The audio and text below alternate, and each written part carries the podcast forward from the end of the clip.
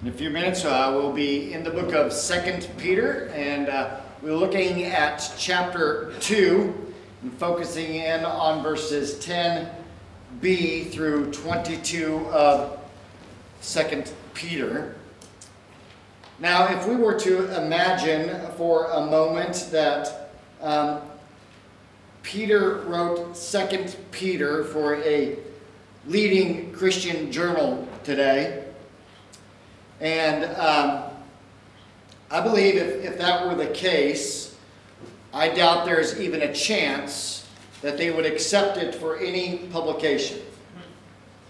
And you might say, well, why? Well, uh, according to today's standards, this chapter would be considered too harsh. It's too judgmental. It's too critical. It's too negative. It's, it's, it's just lacking in grace. It would have to be rewritten in a kinder, gentler tone. Let's face it, the chief virtue among our culture today is tolerance. And if we're completely honest, this always seems to creep into the church as well. Today's church is decidedly against anything that speaks of judgment or criticism of those who profess to be evangelicals. We will often hear this mantra uh, they will know we are Christians by our love, not by our doctrine. And the implication of this thought is that somehow love and doctrine stand in opposition to one another. Therefore, if we must choose, then we will choose love and we're willing to overlook doctrinal errors.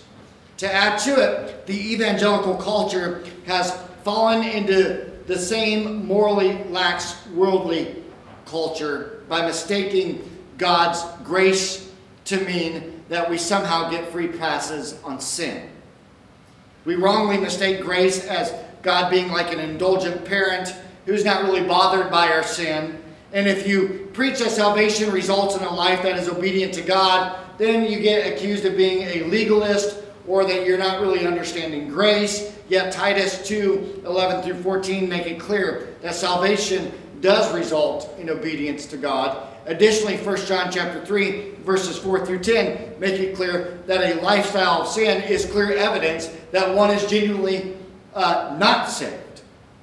So 2 Peter stands in stark contrast, especially chapter 2, to our culture's emphasis on being nice to everyone who calls himself a Christian, no matter what they teach.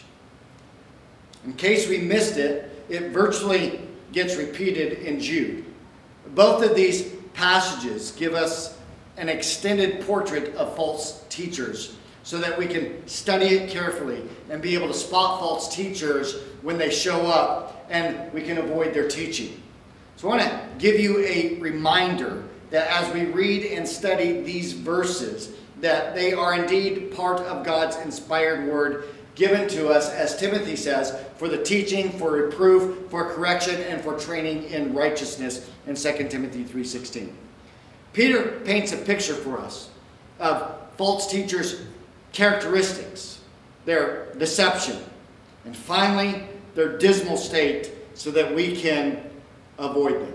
So let's uh, prepare to read this and see what Peter tells us. So I'd ask that if you are willing and able, would you please stand as we read 2 Peter chapter 2, verses 10b through 22. I'll be reading from the English Standard Version. It says, Bold and willful, they do not tremble as they blaspheme the glorious ones.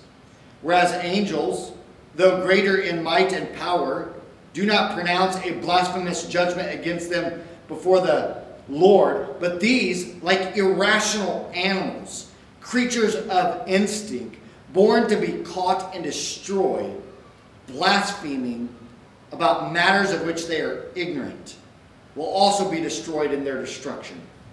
Suffering wrong as the wage of their wrongdoing, they count it pleasure to revel in the daytime. They are blots and blemishes, reveling in their deceptions while they feast with you. They have eyes full of adultery, insatiable for sin.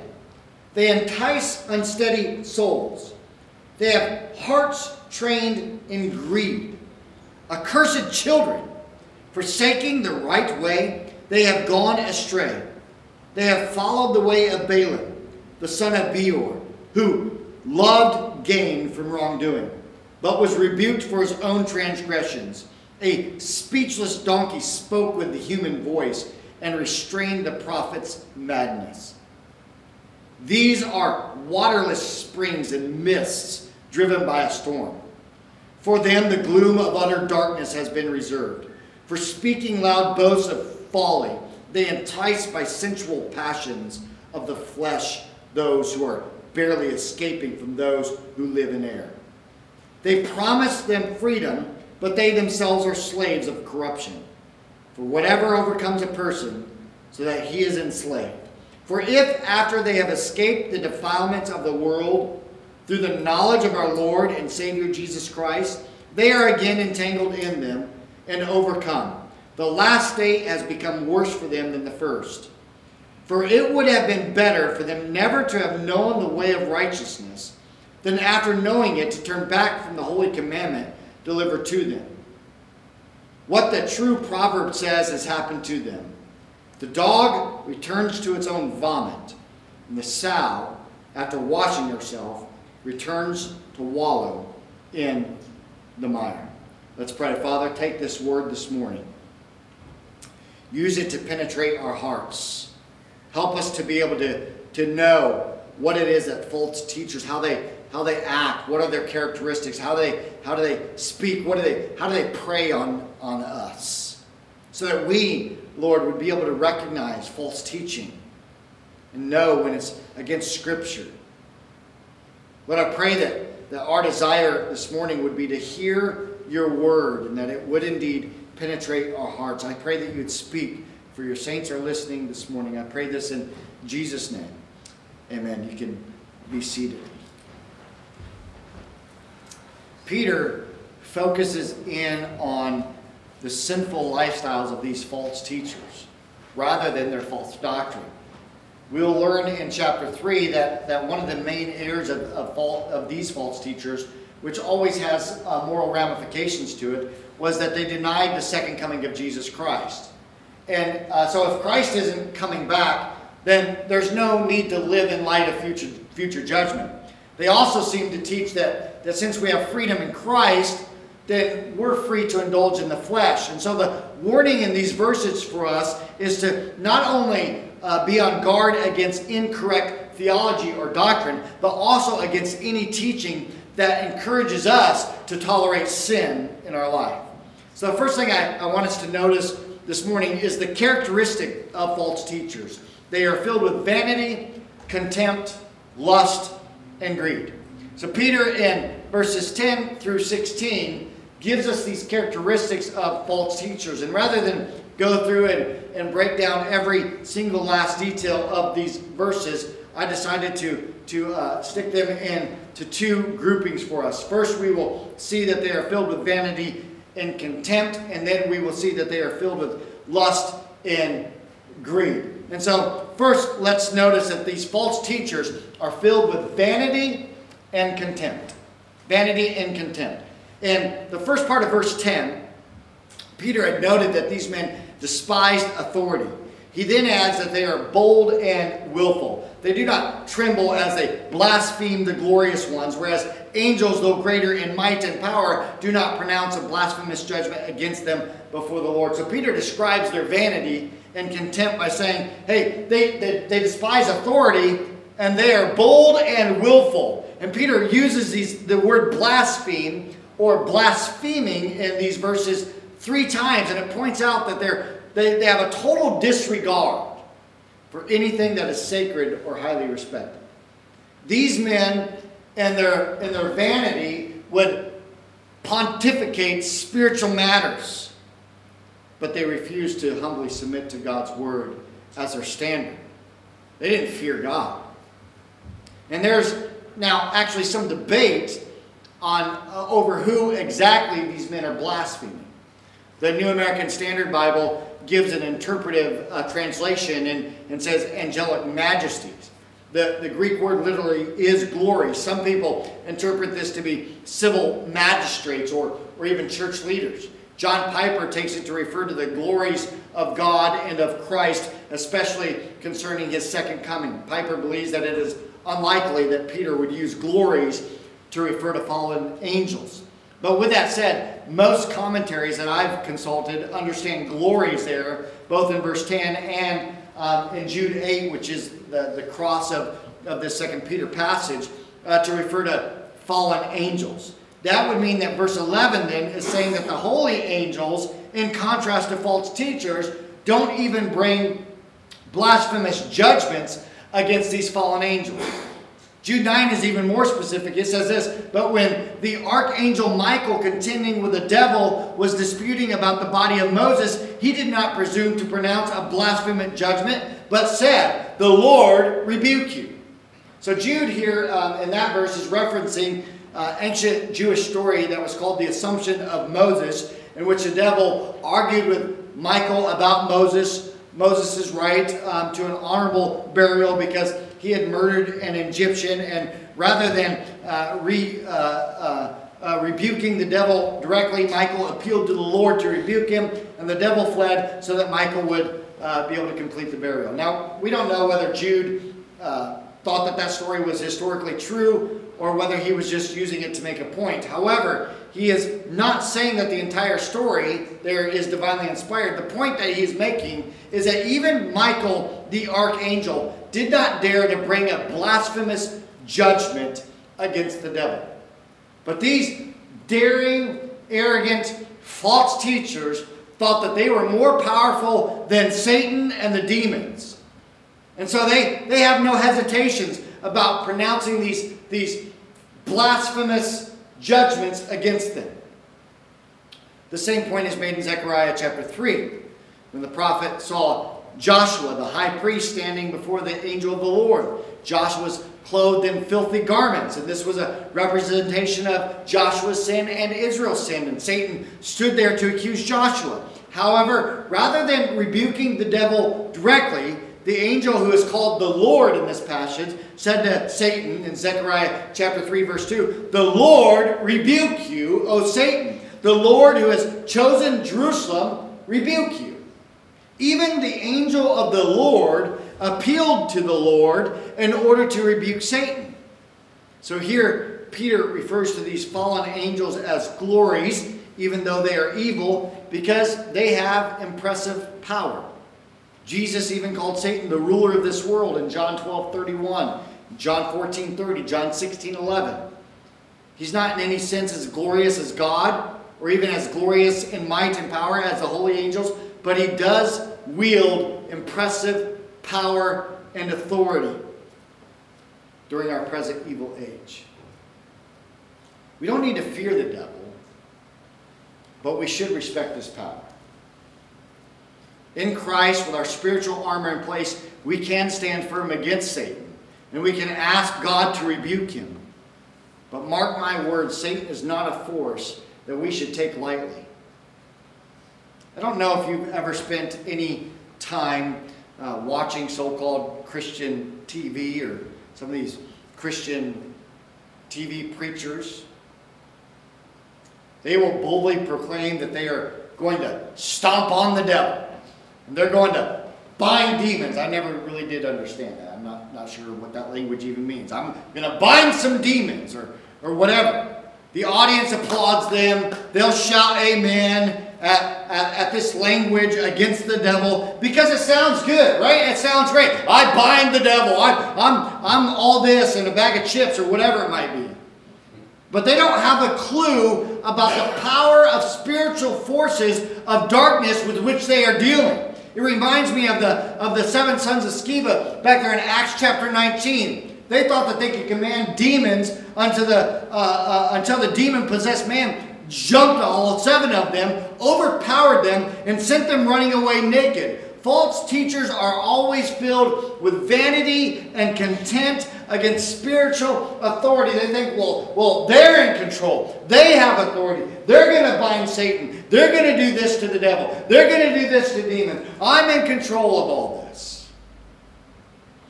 And it's just not the case.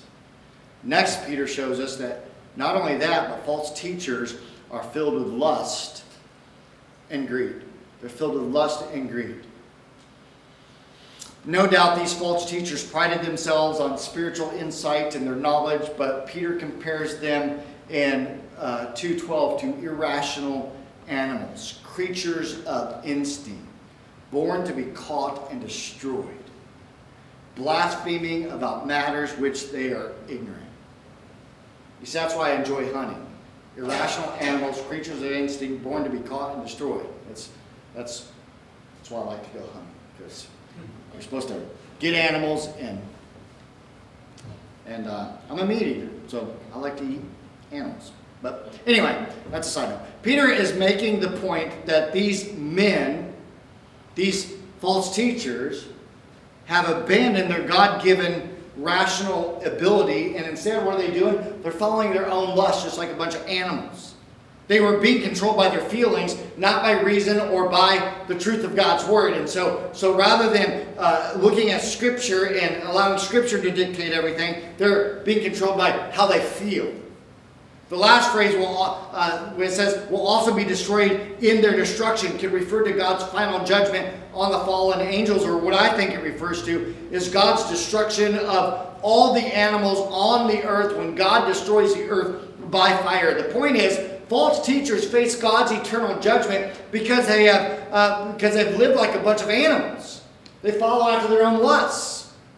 And then when Peter adds in verse 13, suffering wrong as a wage of their wrongdoing, he doesn't mean, uh, uh, of course, that they will suffer an injustice from God. Instead, he's doing a play on words here in the Greek, which means that they have harmed others by their unbridled lust, and God will then inflict harm on them. It is the same as Galatians chapter 6, verses 7 and 8. Do not be deceived. God is not mocked. For whatever one sows, that he will also reap. For the one who sows to his own flesh will from his flesh reap corrupt, corruption, but the one who sows to the Spirit will from the Spirit reap eternal life.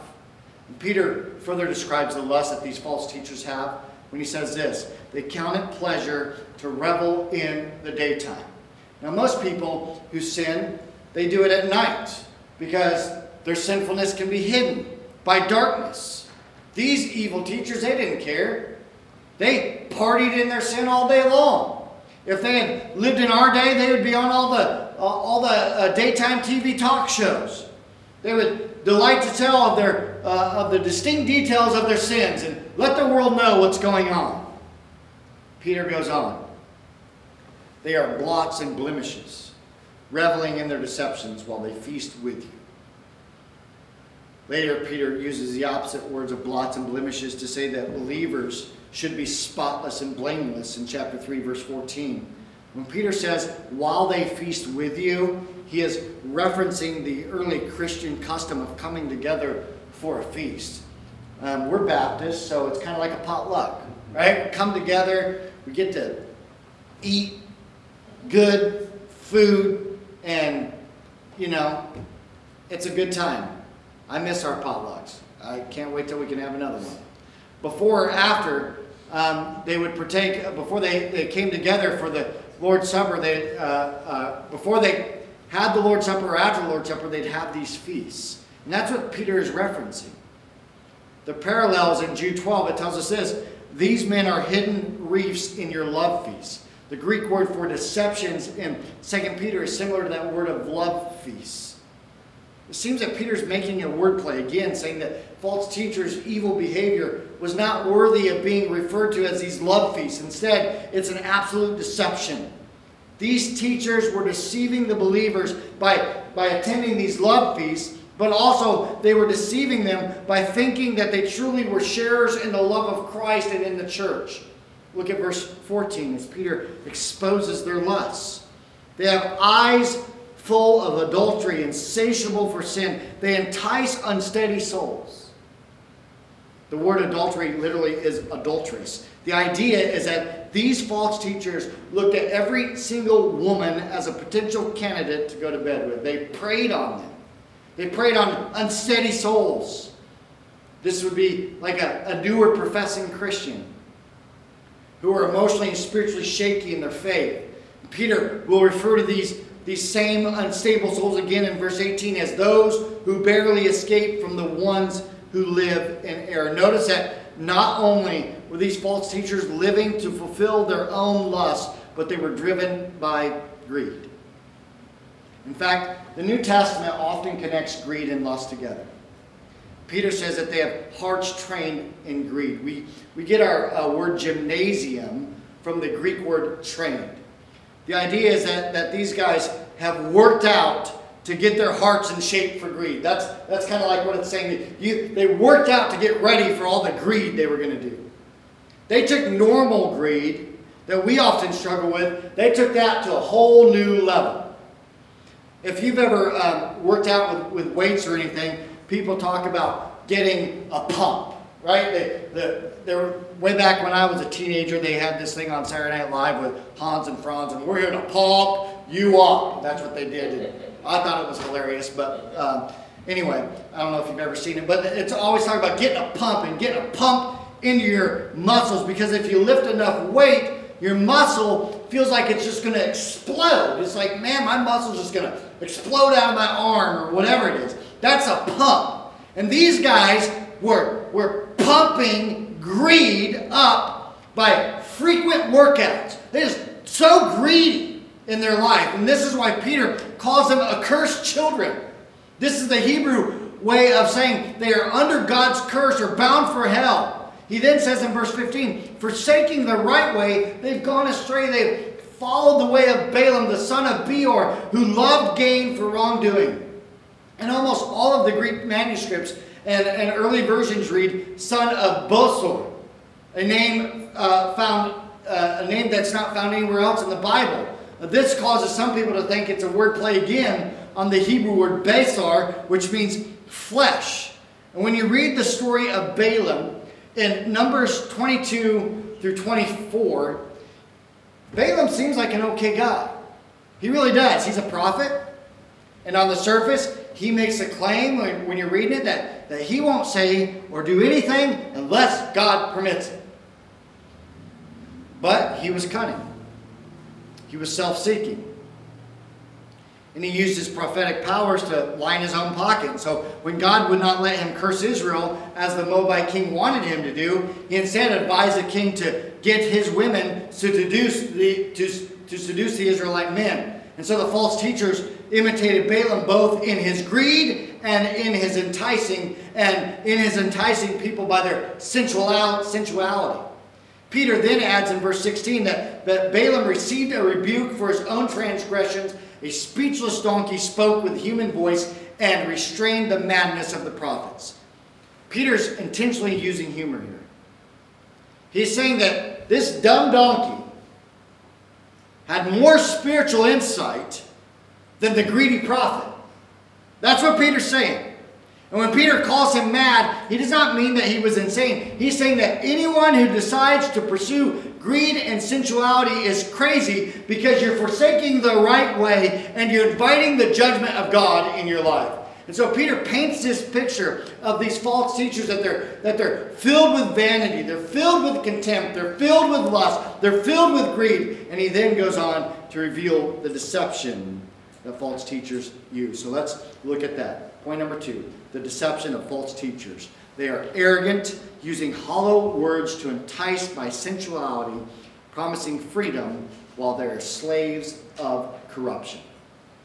Look how Peter describes them waterless springs, mist driven by a storm. They're like a dry oasis in the desert. Or they're like that cloud that you see kind of rolling over that you think is going to produce rain and then it just blows over. These false teachers promise to quench your thirst, but they don't deliver. These men were eloquent and persuasive. However, these false teachers do not call people to holiness and love for God. They appealed to the fleshly lust and greed. They told people that God did not want them to deprive themselves of the pleasure of sex. They'd say, We're under grace. We're free from the law. So no, there's no point in depriving yourself. Live it up. You might as well indulge yourself. Indulge your own lust, indulge your greed, do what you want to do. We are under grace. And as with all false teaching, there is some truth and some error. They get mingled together. God did indeed create sex to be enjoyed between a man and a woman who are committed to one another in marriage. The context of marriage, um, it's good. It's a good gift. It's to be enjoyed. But when it's taken out of the context and pursued just to fulfill our lust, then it leads to the slavery of sin. And the world takes that lust and it gives it a fancy psychological term and calls it sexual addiction. But Peter calls it for what it is being a slave of corruption. The same thing is true when a person yields to greed, right? So, so what happens when we yield to greed? We sometimes um, gets displayed in someone's life through compulsive gambling or stealing, and and uh, it's it's not um, an addiction as if it were a disease, but sometimes people just become slaves of sin. And unfortunately, we often become slaves of sin willingly. And this is why we have to be careful of when teaching appeals to our fleshly desires, when teaching is enticing us to, to, into sensuality. What verse 17 means is when it says they entice by sensual passions of the flesh, it means sinful abandon for our own cravings of the flesh. The point is that false teachers will promote these fleshly desires with, with hollow, meaningless words, saying that you have freedom in Christ, but you'll be a slave to sin. Sex and material possessions can be good things. There's nothing wrong with them. God prescribes them for proper enjoyment in the rightful place. But when these things become consuming objects in our life, then we fall prey to false teaching. We're falling prey to say, "Oh well, this is just good for me. I, I don't I don't need to I don't need to live a life of godliness. I can live how I want because God just wants me to be happy. That's all God wants for me, just to, just to be happy." Point number three: the dismal state of false teachers. They are worse off now than if they had never known the way of righteousness.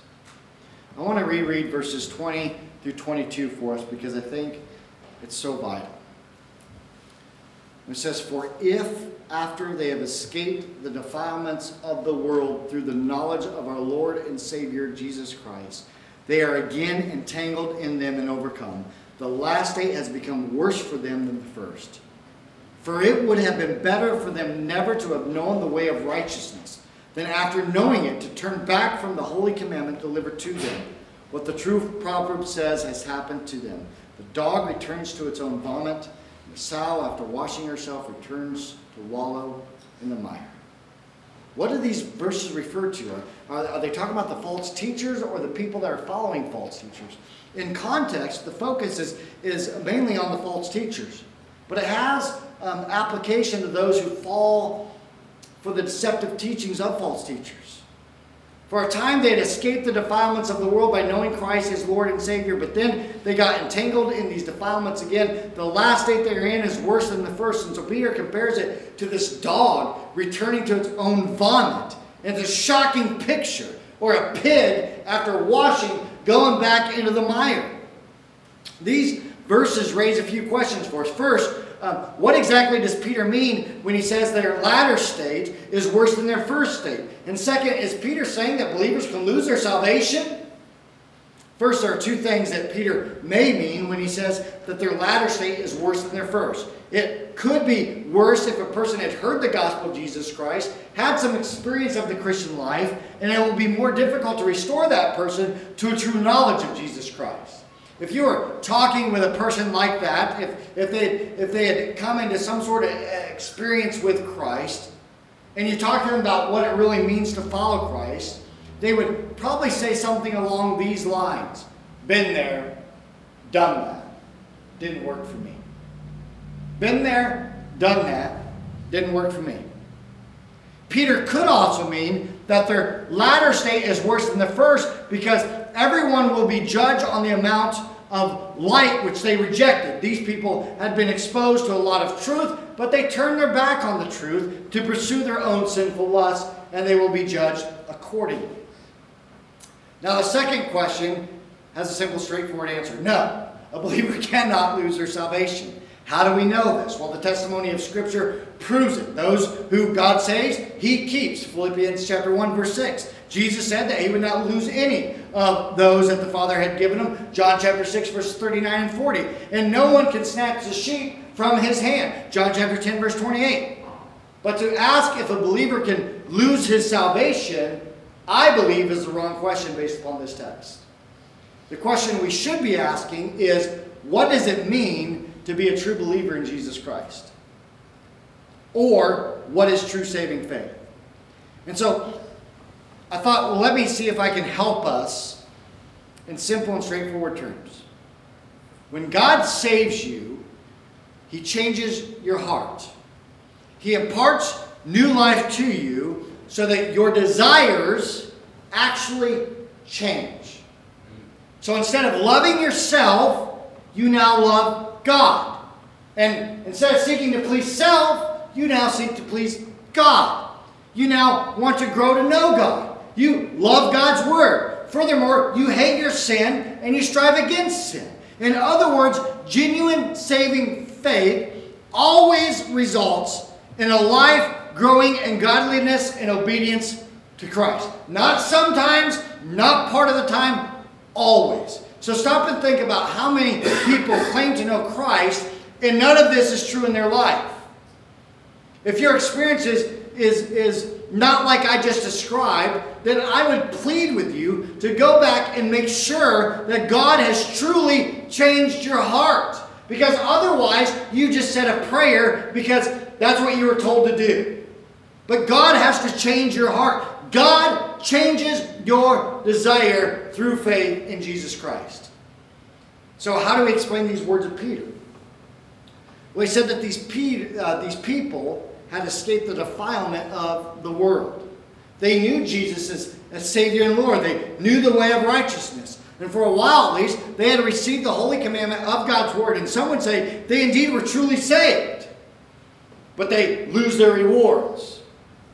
But listening to Peter's language here, it doesn't sound like someone is losing their rewards. It's not what it sounds like. That view flies in the face of, of chapter 2 and the entire letter. So I believe a proper understanding would be to know that Peter is using Christian terms to describe these false Christians because for a while they gave every single appearance of being a Christian. In other words, you would see these people in church or, or elsewhere, and you would talk to them, and they would know all the right answers. They'd be able to say all the right things, and you'd say, they're a Christian. They're like that seed that's, that's planted on the rocky ground, which sown on the thorny ground, or for a while they, they give the appearance of new life. But they don't per persevere. They don't persevere and bear fruit unto eternal life. Genuine saving faith perseveres on the path of righteousness. Always. Now, I'm not saying that Christians never sin. It's not what I'm saying. If you want proof, just follow me around for a day. You will know that Christians sin. And sometimes, guess what? Christians sin big time. However, when a Christian sins, or when their sin is pointed out, they genuinely repent and get back on the path of righteousness. They say, oh, I'm, I'm a sin. They know they're a sinner, and they repent and they get back on the path. False believers, like these false teachers, when they sin, they don't do that. You know what they're like? They're like that dog that returns to its own vomit and the pig that goes back to its own mire. And if you've ever had a dog, you know exactly what I'm talking about. They cleaned up on the outside, but their nature was never changed. And so you'd look at them, and they would be clean on the outside. They, they look like a Christian, but their heart, their nature uh, has never changed. And eventually, they act according to their true nature. They do not love God or the way of righteousness described in God's Word because they've never, ever truly been born again. So let me conclude with this. Is Peter too harsh? Is he too judgmental of these false teachers? Should, should he come uh, to the more enlightened side of the 21st century evangelical and join them in singing, We are one in spirit? Or did the Holy Spirit inspire Peter to write these words to give us this long, sad portrait of a hall of shame? So that you and I can spot false teachers and avoid following their sins. Let me remind you that the error that Peter is describing is one that is secretly introduced. It's not, it's not just out in the open. Hey, I'm about ready to teach you some false teaching, folks. You better listen up. That's not what's going on. It's secretly introduced. It's not immediately apparent. It's only seen in time. Fleshly indulgence is dramatically apparent when men and women live in adultery and sexual perversion. It was readily evident in Sodom and Gomorrah. Here's my fear. That same fleshly indulgence is all too common in evangelical churches today. And it's not so much open immorality, though that's becoming more and more common. But it's sensuality and self indulgence that is more subtle. And even can even be spiritual in appearance. Just this, this self-indulgence, me, me, me, me. You know, last night my wife was going to, we got home and she was going to the, um, going to pick us up some food and she was going to McDonald's for the kids and I said, I want a Taco Bell. And she pulled into the drive-through, sent me a text message, and said something like, "Oh, I'm like number nine or something like that." And I was like, "Well, you didn't go to Taco Bell first, did you?" And she was like, "Why?" And I was like, "Well, I'm just being selfish, because I wanted my food hot." And and I just immediately was like, "Man, that's." But that's what I'm talking about. So often, it's just self-indulgent. How often in the church do we appeal to the flesh? How often do we, do we give in church in order to get? Maybe we do something so I, I can get recognition.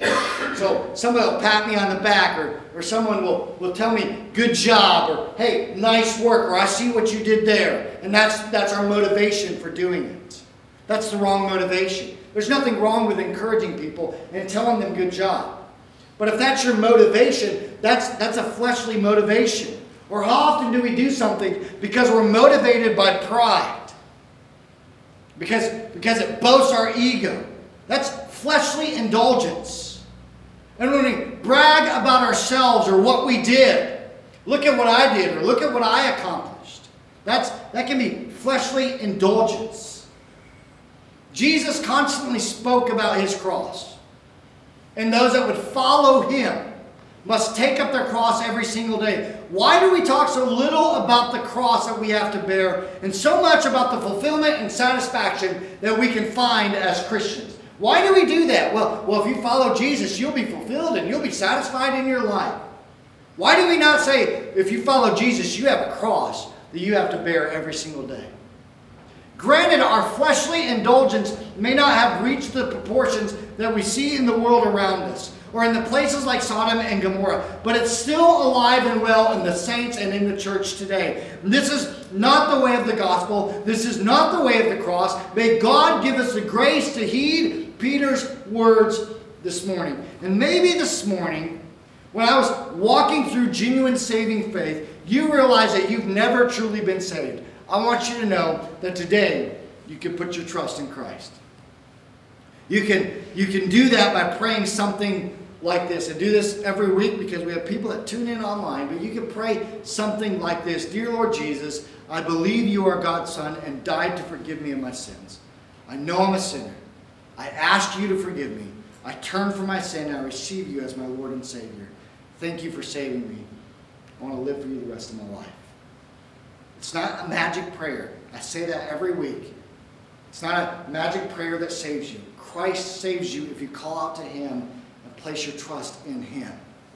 If you said that prayer, you want to know more about that or, or, or, or something along those lines, I'd love to follow up with you. You can You can come forward at the end of the service. If you're online, you can text the word faith from your smartphone to 309 328 3488. You can even do that in your pew if you want to. If you don't have a smartphone, but you can text, you can still text that number and I can respond to you either way. Lastly, I want us to understand this. It's something I read uh, that comes from Michael Green in his commentary. He says this Why has Peter expended so much powder and shot on the false teachers in this chapter? Because Peter is primarily a pastor. He is concerned to feed his master's sheep. That's what pastors do. They feed their master's sheep. John 21, 15 through 17, 1 Peter 5. And Peter is furious to find the sheep being poisoned by lust that's masquerading as religion. And so I plead with you study this carefully because your eternal destiny, destiny may very well depend on it. Study these verses carefully and truly ask yourself this morning are you living that life that brings honor and glory to God? Or are you instead part of the hall of shame? Is Christ evident in your life? Let's close in prayer. Father, I thank you for this word this morning. I thank you that we could we could come and, and gather together here and read it and, and look at it. And Lord, I pray that that through this we'd be able to spot false teachers. That that when we tune in on TV or somewhere else that, that we'd understand those that, that are false teachers and we quickly tune it out.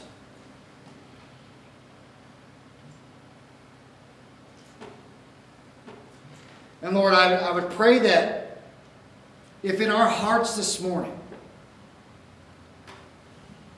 we've identified areas where we've allowed kind of this self indulgence to creep into our, our life as, as believers, Lord, I pray that we'd repent of that. If we've, if we've done things and out of selfish motivation, if we've done things uh, to feed our pride, if we've done things to feel good about ourselves or just to get a pat on the back, if those things are our motivations, Lord, that's, that's sin. Lord, I pray that we'd be a church and a people that would do things for your honor and glory. There's nothing wrong with encouraging and, and helping one another and, and saying good things about one another. But God, I pray in the end that everything that we do as a body of believers and individually in this body would be to glorify you. And that would be our primary question before we do anything. Does this glorify God? Or is it to glorify myself? That should be our question. And so, Lord, I pray that, that if we have wrong motivation here this morning, that we'd repent of that and that you would you'd speak to our heart and life. And then, Lord, I pray for those that that maybe heard this message, that don't know Christ as their Savior. And, and Lord, maybe when I was walking through genuine saving faith for the first time, they realized that their heart truly has never changed. Maybe they just said a prayer, but they know that you never really changed their heart. They're still living for self, still gratifying selfish desires. And so, Lord, for those that, that, that don't know you, I pray that today would be the day of salvation for them. Pray that they would respond. Speak to us this morning and help us to respond appropriately. I pray this in Jesus' name. Amen. As we sing, you be willing to come this morning.